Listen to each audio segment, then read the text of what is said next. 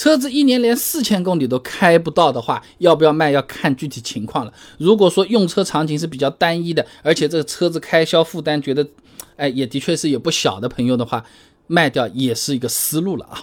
那中国城市规划设计研究院发布的二零二零年全国主要城市通勤监测报告上面有个数据啊，除了北上广深这些一线城市，其他大部分城市的单程通勤距离呢在七到八公里左右。那么一年二百五十一个工作日，两百五十一乘以八乘以二等于四千零十六公里，哎，这是这么算出来的。如果说买车就上下班通勤，你一年四千公里左右也是比较正常的。有的朋友上班更近，那有可能比四千公里就更少一些啊。那众所周知，车子买来肯定是会亏钱的，新车落地就是要便宜了啊。但如果开的特别少，你摊到每公里的成本就高了嘛，就显得更不划算了，就是更亏啊。那首先车子买来开的少，折旧、保险、保养这三个地方花的钱可不会因为你跑的少它就跑掉了，呃，一样的啊，和人家跑得多差不多的。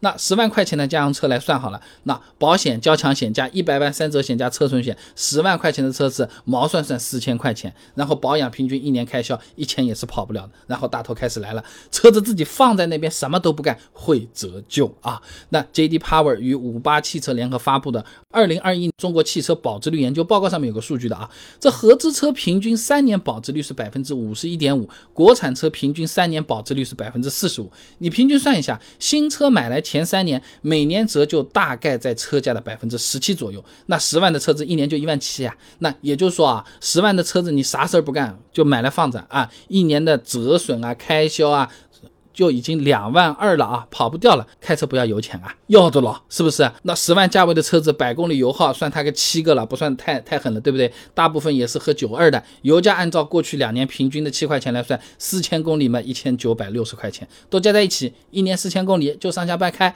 用车开销一年两万四左右。你要不要洗车？偶尔会不会违章？外面停车要不要付停车费？这种我都没算。再算上就更高一点了，对不对？有的三万多都有了。那如果这一年都打车，比刚才算的要便宜的啊。那我住的杭州，出租车起步价十三块三公里啊，超出之后每一公里两块五，就按刚才开头说的上下班八公里来算，一年打车开销也就一万两千八啊。而且如果打网约车说不定还能更便宜，各种平台不是经常给各种券的嘛，是吧啊？那么这么算下来，十万块钱的车子一年如果只开四千公里，最少多花了一万块钱啊！如果车价更贵，你比如说二十万、三十万的车子，亏的就还要多了啊！如果是女车主的话，那就是一年亏掉一个包啊！那如果说用车的这个场景比较单一，或者说啊，它是比较容易被我像刚才说的那样替代掉的，那确实是可以考虑把车子给卖掉了。嗯，比如说自己还没结婚啊，车子就是上下班啊，两点一线的，哎，也不约会的，也不出去玩的，也不郊游的，也不用谈生意的，也不用见领导的，也不用去见父母的啊，那么你就打车或者公交代替，哎，也是更划算一点了。那么刚才打车是算过了啦，一年开销一万二的样子。那如果上下班正好能坐地铁的话，一年下来两千都不到啊。那我住的这个杭州呢，地铁收费标准不是按里程的，不太好算啊。所以说看了一下那个武汉地铁收费标准，它那个比较清楚。那四公里以内呢两块钱，四到十二公里以内呢是每四公里一块钱。如果上下班通勤八公里，一年的话呢一千五就差不多了啊，一下子能省下两万多块钱了啊。那如果车子真的就是除了上下班不干嘛的，卖掉也不心疼啊。那当然了，大家都知道，我车子就买一个说走就走的机动性，买一个就是今天见丈母娘或者是出去开同学会的时候，哎，可以给自己身份做一个额外的标签，有一点社交的属性，所以大家愿意买这个车子来花这个额外的钱嘛。那你如果不花这个钱，也许你去买包了，也许你去买手表了，是不是？嗯。那那就是扯回到另外一个，就是如果用车场景没有那么单一啊、呃，但是呢。开销实在是太高的话，呃，也是可以考虑卖掉的啊。呃，之前视频讲过的，那个我们买买车，有时候是要要要去社交的，有时候要去呃找对象用的，有时候是要去谈谈生意的。刚才也讲过这个事情的是吧？那真的去买这种东西的时候，总是想在自己能够负担得起的情况下，尽可能买好一点的，呃，品牌高一点的，对不对？那会怎么样？就会贷款买车嘛，对不对？不少朋友觉得压力大，不一定是养车，这个贷款也是很厉害的。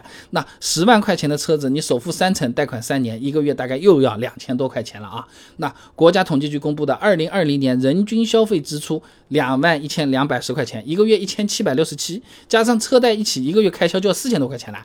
不吃不喝四千多块钱、啊，你你你你网费交不交？你手机费交不交？你早饭吃不吃？哎，你和朋友这个请一杯奶茶请不请啊？那很厉害了，是不是？那所以说你光这个车子，你如果做了车贷，一个月总共开销各种一顿算五千多块钱了，不是说承受不承受得起的问题，是它划算不划算、有没有意义的问题啊！这个是我们可以稍微掂量一下的啊。那如果还是没有前面说的各种各样的这种情况没有遇到的，那我其实建议啊，你可以考虑把车子留下来，因为车子最亏的，其实它亏就亏在第一年最痛。新车落地打八折，开玩笑的这句话不是经常大家在传的嘛？这八折说不定还说多了，有可能还不到八折啊。某车之家保值率数据看了一下啊，你比如什么朗逸，第一年保值率百分之七十三点八一，相当于落地就是三万块钱没有了啊。这个牌照领好，恭喜你，今天提了个车，你三万没有了啊。那轩逸也是一样的，第一年保值率 百分之七十九点三八， 一落地也是两万多没了啊。那虽然单身朋友买买车的也很多嘛，那为了家庭买车的朋友他更多啊。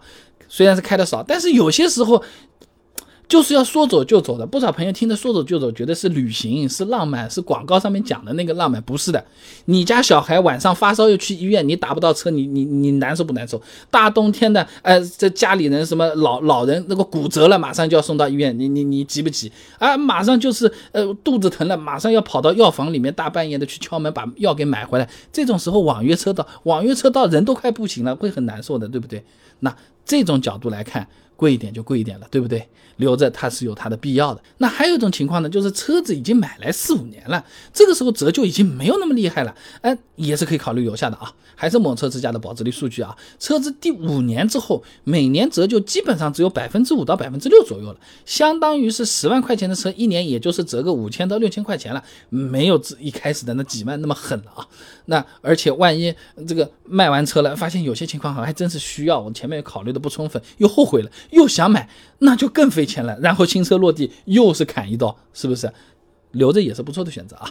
所以总的来说，车子买来一年就开四千公里，肯定是亏的啊，除非是真的用不上或者是负担不起，我还是推荐你就继续把车子留下来继续开。车子已经有了，成本也是放在那儿，能不能让它给我们带来更好的成长机会，更幸福的生活体验，更周全的家庭照顾，我们可以把它增值用得更好嘛，对吧？